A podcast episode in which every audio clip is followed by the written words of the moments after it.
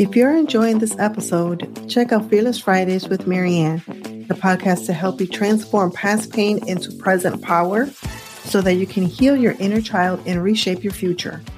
I am your host, Marianne Rivera Danut in Rochester, New York.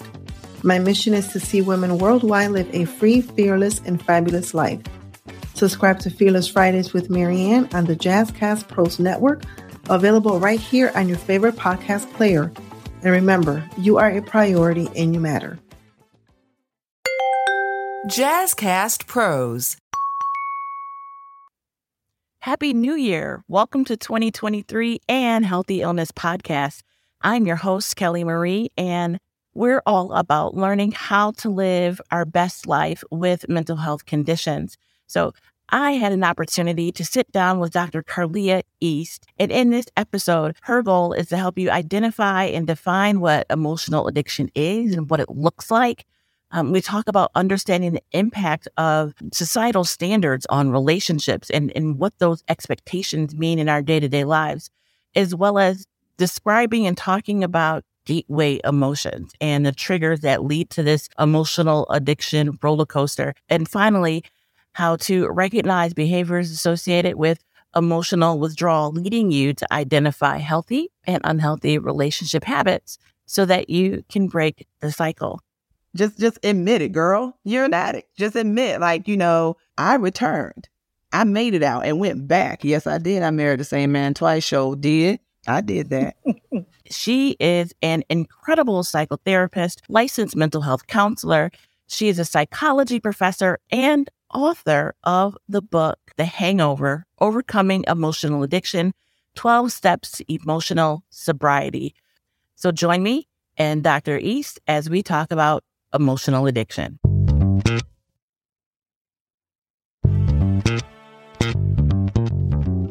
Welcome to Healthy Illness Podcast. I am Kelly Marie, your host, and this is the podcast to help you build better relationships while living with mental health conditions.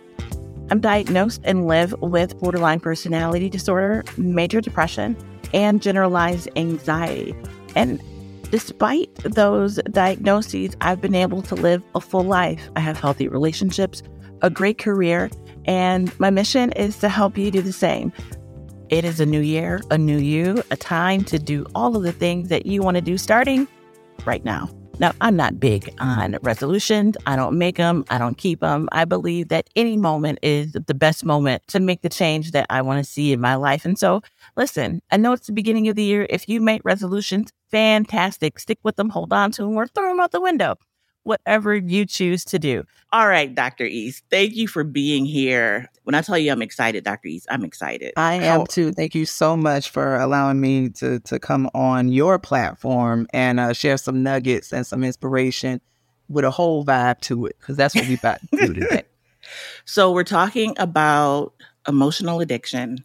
Um, before we dive into that, tell everyone a little bit about you. How did you get to, to this place? Well, hi, like you said, I'm Doctor East. Um, I am the C E O of Smile Psychology and Associates and the Executive Director of Sapphire Women Pathways. These are both programs that uh, simultaneously provide education and therapy, but also provide resources for, for women um, and pathways of education and counseling. And being a woman myself, that's what led me to serve my own, right? Mm-hmm. But what came out of these experiences that I've had in the field is understanding, you know, relationships are very complex things, and particularly when it comes to identifying worth and value um, as it relates to being in a relationship specifically, right? That's the thing. And so being a woman of color out here, you know, hustling, got my grind on, love was a thing and has always been. And I fell in love and I got married to the wrong person for all the right reasons. And mm. coming through that and recognizing that there's survival on the other end was just a piece of it. I returned. I made it out and went back. Yes, I did. I married the same man twice. Sure did. I did that. And listen, at the time, I, I there were so many reasons why I felt defeated. I felt uh, ruined. I felt tainted. I felt used up because of, you know, a woman with that was divorced. I felt, you know, just like I wasn't um, worthy. And I realized that there are other women that are feeling like this too. And as I navigated through my situation and learning how to feel more confident through my divorce and learning how to feel good in being single, and that my loneliness was a state of mind and not actual a, a present being, that's where the book came from. Because I figured and I knew that women needed help walking through this thing called emotional addiction. They needed help going through these emotional hangovers. That is so real. And I always want people to be able to find a nugget or see themselves in the lives of the guests that I bring onto the podcast. And everybody's been there. They might not have made the exact same decision, right? But everyone's been up on that roller coaster. So yes. Tell us about emotional addiction. What is it? How does it happen? What does it feel like? So emotional addiction is basically you being exposed to the highs and lows of a relationship, right? So you get into a relationship, there's that initial stage, the honeymoon phase, the butterflies, right? Tingling sensations, everybody's happy. And then there's things that happen in a relationship to kind of test you, right? To see if the relationship should remain. That is the addictive part because you enjoy the love and the bliss and the beauty, but then you hate the negatives. But you begin to look forward subconsciously because you know outside of the negative comes something positive again. And so what happens is you'll find that a woman is in a relationship with, with someone, whether it be male or female, and they constantly go through these ups and downs in the relationship. The problem is when the downs outweigh the ups, right? That's the problem. And that's when you know there's more of an addiction there than a free will choice. Because an addiction will hold you to something or to someone that you don't need to be held to, and that is not holding back on to you. And so as you revolve through that door over and over again, women find themselves going back to the same relationships over and over again. They find themselves um, repeating the prototype. So maybe it's a different person, but it's still the same vibe, same type of dude, same type of female, you know, same situationship. And they can't just be single. They can't be single because single means something completely different. It means not being validated as a woman. It, be, it means that something's wrong with me, that I'm tainted, that I'm not worthy of certain things. And that's because society has consistently given us definitions on what a woman is and what a woman isn't based upon their markers. And this book is about you recognizing these flawed interpretations, expectations, and ideations of how we should live our lives, and ultimately you deciding to take back the power and decide where your relationship goes and doesn't go. So you talked about the relationship, and I've been there, and again, I, I know most people have, right? That it's a different relationship, but it's the same person, right? And, and, and then that one doesn't work out, and you're in the, you're in a new relationship, and you look up, and it's the same person. You're having the same arguments, right? But they're different people. So how does that happen? How do how do we end up with the same person over and over again? Well, the problem is that we keep looking for a different person, but we need a different us. Mm. That's the issue. You get what I'm saying? Like we're yes. we're we're we're so busy looking at the external that we don't want, excuse me, to look at the internal. And I get it, because remember now we still have this basic stereotypical way of thinking that we're defined. And let me just walk you through that real quick because I think this is important. As a woman, I remember specifically there being certain levels of development that wasn't in a book, but it was society based. Like I wasn't really a woman until I had, a, you know, until I got my period or my menarche, right? Then I was mm-hmm. like the woman, right? The red coats are coming. Then I wasn't a woman until a man decided that I was worthy of love. Then I wasn't a woman until I got married, or I wasn't a woman until I had a kid. There's all these different expectations and rules for women that we often feel like we don't measure up. And so that alone causes us to want to stay and relive situations that we shouldn't be staying in and that we shouldn't be reliving. And so those experiences equal to us just wanting to be connected to someone. And so we don't take the time to be alone, because to us being alone is lonely. But when you think about what lonely is, right? Lonely is a feeling. It's a state of mind. It's an emotion. And it can be very all-consuming, but it's a feeling. But when you really look at, are you alone? If you've got a homegirl or homeboy, a kid or a dog, a parent, you know what I mean? Mm-hmm. Or a coworker, you're really not alone, but mm-hmm. you feel lonely. And, and the question is, why do you feel lonely? Because you defined yourself as being with somebody else. And what this is about is recognizing that a mate is like your best accessory. It is like the je ne sais quoi, the icing, you know, on top of the cake, the cherry on top. That is what your mate is. They are supposed to be there to accentuate your greatness, not define it, not represent it, and not be it, but support your greatness. And you're there to support them. I love it. Not the cake, not the icing, but the sprinkles. Totally. Like the cake I tell, is delicious. You know, yeah, women are like, did you tell your husband that? I sure as hell did. Absolutely. My husband knows that he is my best asset. He knows mm-hmm. that he is my, you know, if we want to put it into categories, my red bottom shoes or my Tiffany bracelet, right? Mm-hmm. But I'm also the same thing for him. I'm his, you know, his watch and his Stacey Adams shoes and his accoutrements and his, you know, ingrained cufflinks. I'm all those things for him because he has to be an absolute and complete person, whether I'm in the picture or not. And guess what? So do I. And ultimately, what the woman has to understand is that having someone in your life, that's a choice. Mm-hmm. That's a choice. It's not a requirement. That's a choice. And I think it's a beautiful thing when you get to wake up every day and look at that person and says, you know what? I just, I chose you today. This who this, I chose you. This who I wanted. I'd much rather be chosen than obligated. I love it. You started talking about the ideals of society and what society says a woman is.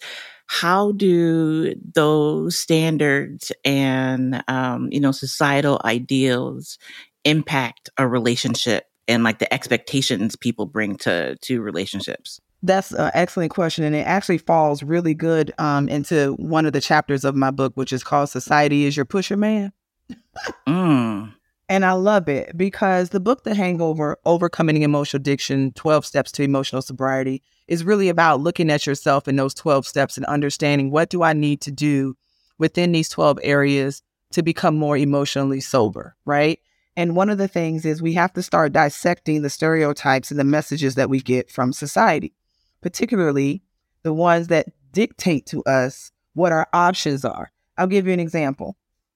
So when we're talking about society as your pusher man, we're talking about all of the imagery that we get from um, society that teaches us what we should and shouldn't do in relationships. Take yourself to anyone at any grocery store and go down the magazine aisle. You'll find probably twenty magazines about how women need to do something to get better, how to get right foot, how to get tight for the summer, how to get your cookie recipe together, how to make them happy, how to keep yourself sexy. There's all these different things that we're constantly being told to do on a regular basis. And then we have the ideologies of what maybe our parents, who they want us to be with, who our girlfriends and guy friends want us to be with. We have Mattel's ideology of fairy tales and happy endings, right? Ultimately, we have a pot of subliminal messages that say, based upon this degree, based upon this color, based upon this level of income, based upon whatever it is, this is the type of person you're supposed to be with. And many of us end up subscribing to that. Or we feel because we've had difficult times in our lives, we don't deserve anything better than what we're being faced with. So we choose to accept where we are. But this is how society plays that role. Open up one of those magazines. What does it tell you? Well, you know what? There's not a lot of single men out there, right? That's what we're constantly reading. There's not a lot of good men out there. There's, but yet I see all these men graduating from Howard, Harvard, you know, owning businesses, all these conferences. I keep seeing these people that they say don't exist. Greetings, everyone. My name is Rob. Yes, I am the host of Father Torch. I would like to take this time to invite you in my discussions on very, very important topics of being a black and brown father in today's society. Being a parent, the other parent, we face trials and tribulations too. We have worries, we have feelings. Here at Father Torch, we promote the advocacy of being the dad you wish you had. Join me at father torch dot com. If you've been thinking about starting a podcast and you want to include interviews with people across town, Riverside dot f m offers unbelievable high-quality recordings regardless of your or your guest's internet quality. And it also gives you separate audio and video tracks for each person speaking. And unlike Zoom, you don't have to install anything on your computer, and your guests don't either. Head over to Riverside dot f m and use promo code JazzyCast to get sixty free minutes of recording and fifteen percent off a membership plan. So that's number one. We're drinking the Kool-Aid. We're allowing society to let us know what's available and what's not. And this is what I tell the woman that reads that. You're available, aren't you? With your awesome behind, with your greatness, with your everything beautiful, you're available, you're here, and you ain't jacked up, messed up, your credit messed up, you got eighty kids. You ain't dealing with that. So why does he have to be in that category? Just like you exist, so does he. So where he at? And that's, and that's how we stop. You know what I mean? That cycle. Yeah. Or I'll give you one more that's really important. I remember when my husband and I went on our first date, you know, he opened the car door for me. He, you know, walked with his body on the outside, you know, of the curb and my body on the inside of the curb, you know, protective mechanisms. These are things that I paid attention to very closely because that's a, that's a person that's going to protect you, take care of you. And looking at that, I've had other girlfriends go on dates where guys did the same things and they were super excited about it, like overly excited, like, oh my God, girl. He, he he opened the door for me and he pulled out my chair and oh my God. And I'm just like, wasn't that, isn't that the standard? Didn't that used to be what they used to do? Right. You know, being a gentleman, remember that? When they did call and let you know they were running late, when you were supposed to open the car door, you were supposed to pull out the chair. These are the standards. But we have allowed, you know, society to tell us that these men don't exist or that these are, we're asking for too much. And the truth of it is, is that those are just the average expectations that we should want. That's the care that sh- we should require. And that's the care that we should also give, right? So I think that understanding how we've dumbed down and lowered our expectations to where we get overly excited over the basic standard, that's the problem. And then we don't hold our mates or potential mates to those standards because of fear. And so do you find then that once you've identified those those happy feelings associated with basic expectations, right? Mm-hmm. Um, when those feelings wear off, where do they come back in again? Like, I'm, can you help people identify the roller coaster? Like, how do you know when you are working to get that high? There are several mm. addictive qualities to emotional addiction. So you got to think about the senses, sight, touch, taste, sound, and smell. All of that goes into relationships, especially for women. The way our brains are fashioned, we tend to think more in color. So we'll have an experience and we'll we'll remember and take on more of the environment, you know, the weather, the temperature, what happened, what colors, the, all those things influence us. And so our senses are influenced.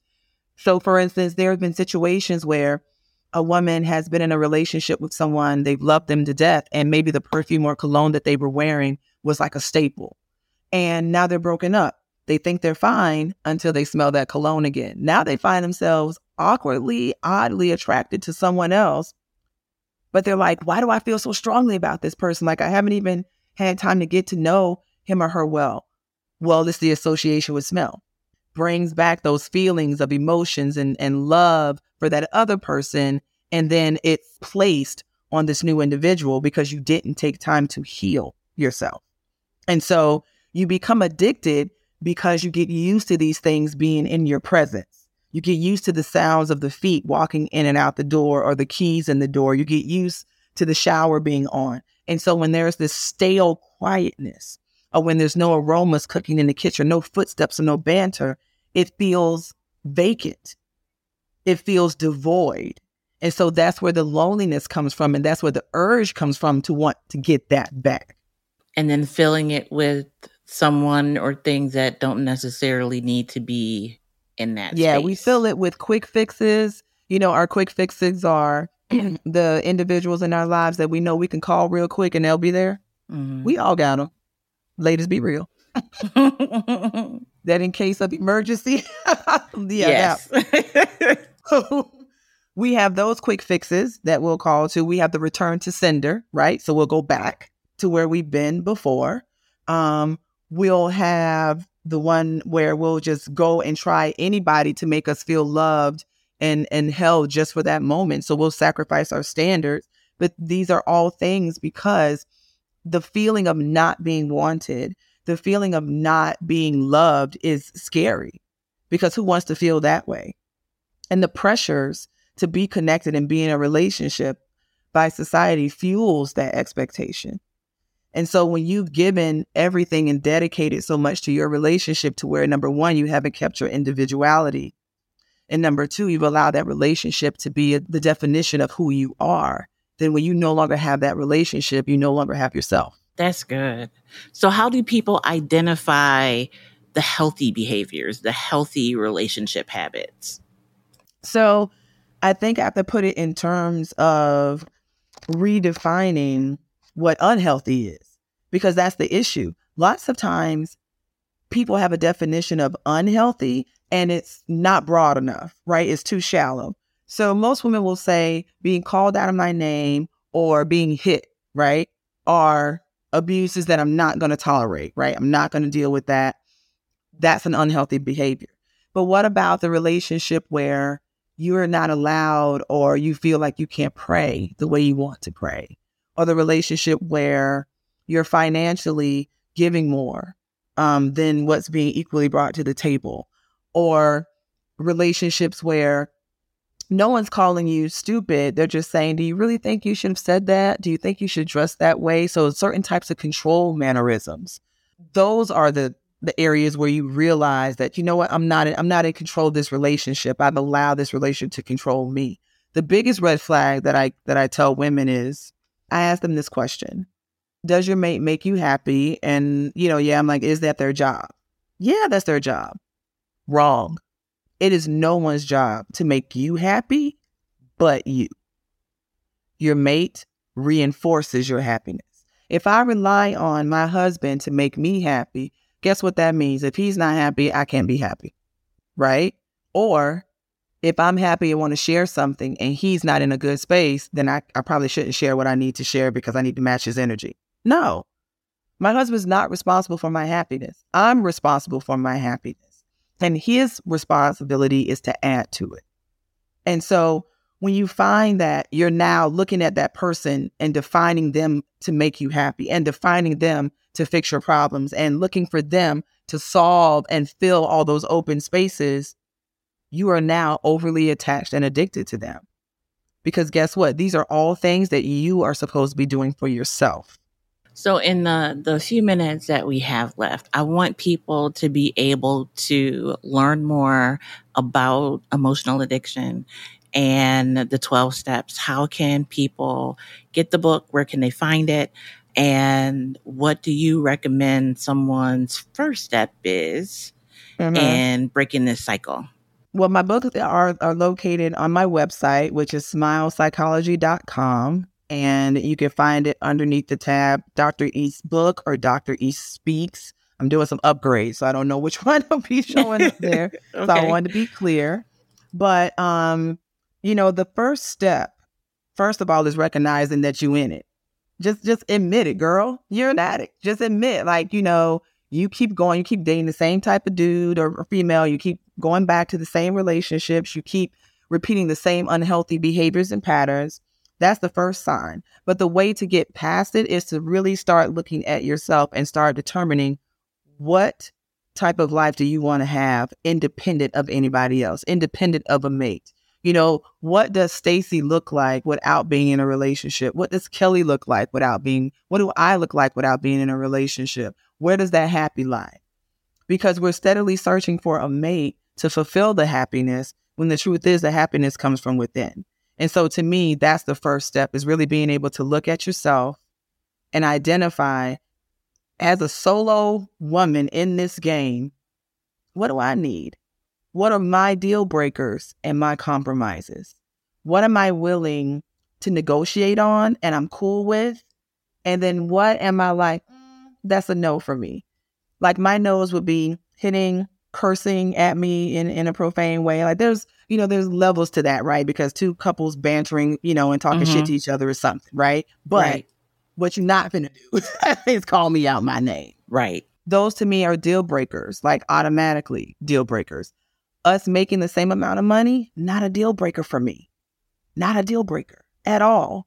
Because I'm looking at what we're bringing to the table. And being equally yoked is not about finances, honey. It's about what we're both emotionally bringing to the table. And if both of you are equally bringing things to the table, there's going to be a hustle on both sides to meet each other's needs. And so I think really dissecting things and looking at those key places are going to help women to start identifying, okay, this is where I'm at. This is where I'm trying to be. And let me start working on these steps. I'm just over here nodding like, mm-hmm, mm-hmm. Mm-hmm. And it's hard. Do not get it twisted. Like I went through, the book comes from my experiences, you know, it comes from, mm-hmm. you know, women in, in general, our experiences. It's hard, especially this holiday season. Oh my gosh, the holidays make it even worse for women to kind of stand up because there's so many commercials and, you know, expectations to be with family and to be booed up and to be loved and blah, blah, blah, blah. And I think that added pressure makes us feel like we're lost when the truth of it is we need to spend any season finding us, getting to know us. So that way, when we are blessed with that person to come in our lives, we know exactly who they are. We know exactly who we are. And therefore, that relationship is going to be healthier. I love it. I'm going to have um, the show notes will have the link to your website and to the book. So if you didn't catch it, it will be in the show notes, folks. So you can grab the link there. Before you go, what's next? Like, what can the people look for in the future from Doctor East? Ooh, Doctor East is busy, honey. Well, I am. I'm doing a actual, um, working on a uh, second release of my book, and it will have a workbook to accompany it. So that's nice. Going to be pretty awesome because yeah. you're going to have like actual hands-on activities. I'm going to go into a little bit more detail into the science of it, you know, so that we understand that piece of it, but in layman's terms, so we can understand. So I've got that going on. I'm super excited about another book that I'll be working on called Acing Anxiety, which will really be something that we all need. Like, how do we deal with the anxiety of work, life, parenting, you know, being a human being, not punching somebody in the face, you know, like all the things. Yes. With all of these things. Yep. But I'm super excited about um, my wine and wisdom sessions that I'm getting ready to start launching. Yes, you heard me. Wine and wisdom. See, you see um, my face through the internet. Sessions, I'm like, mm-hmm. yeah. Tell wine and more. Wisdom sessions will be this opportunity for you to get with me, you know, virtually or face to face, depending on, on where you're located, um, and grab a group of your girlfriends. And I bring, you know, a couple of bottles of wine or, you know, have them shipped to you because it's part of the, the fee. And we sip wine and we talk. And we talk about all the things that you guys are going through, and you can submit your questions anonymously. And I just give you nuggets and tools, and we just have a good old powwow for about ninety minutes. But it's necessary because women need a safe place where they can talk. They need to be relaxed, and they need to feel comfortable about saying the things that we always can't necessarily say in politically correct climates. Wine and wisdom is not politically correct. It's about us getting it in, having some conversations, being relaxed about it, and feeling good about our connections with other women. I am Kelly Marie, your host, and this is the podcast to help you build better relationships while living with mental health conditions. So join me every week right here on your favorite podcasting platform for Healthy Illness Podcast. Be the light.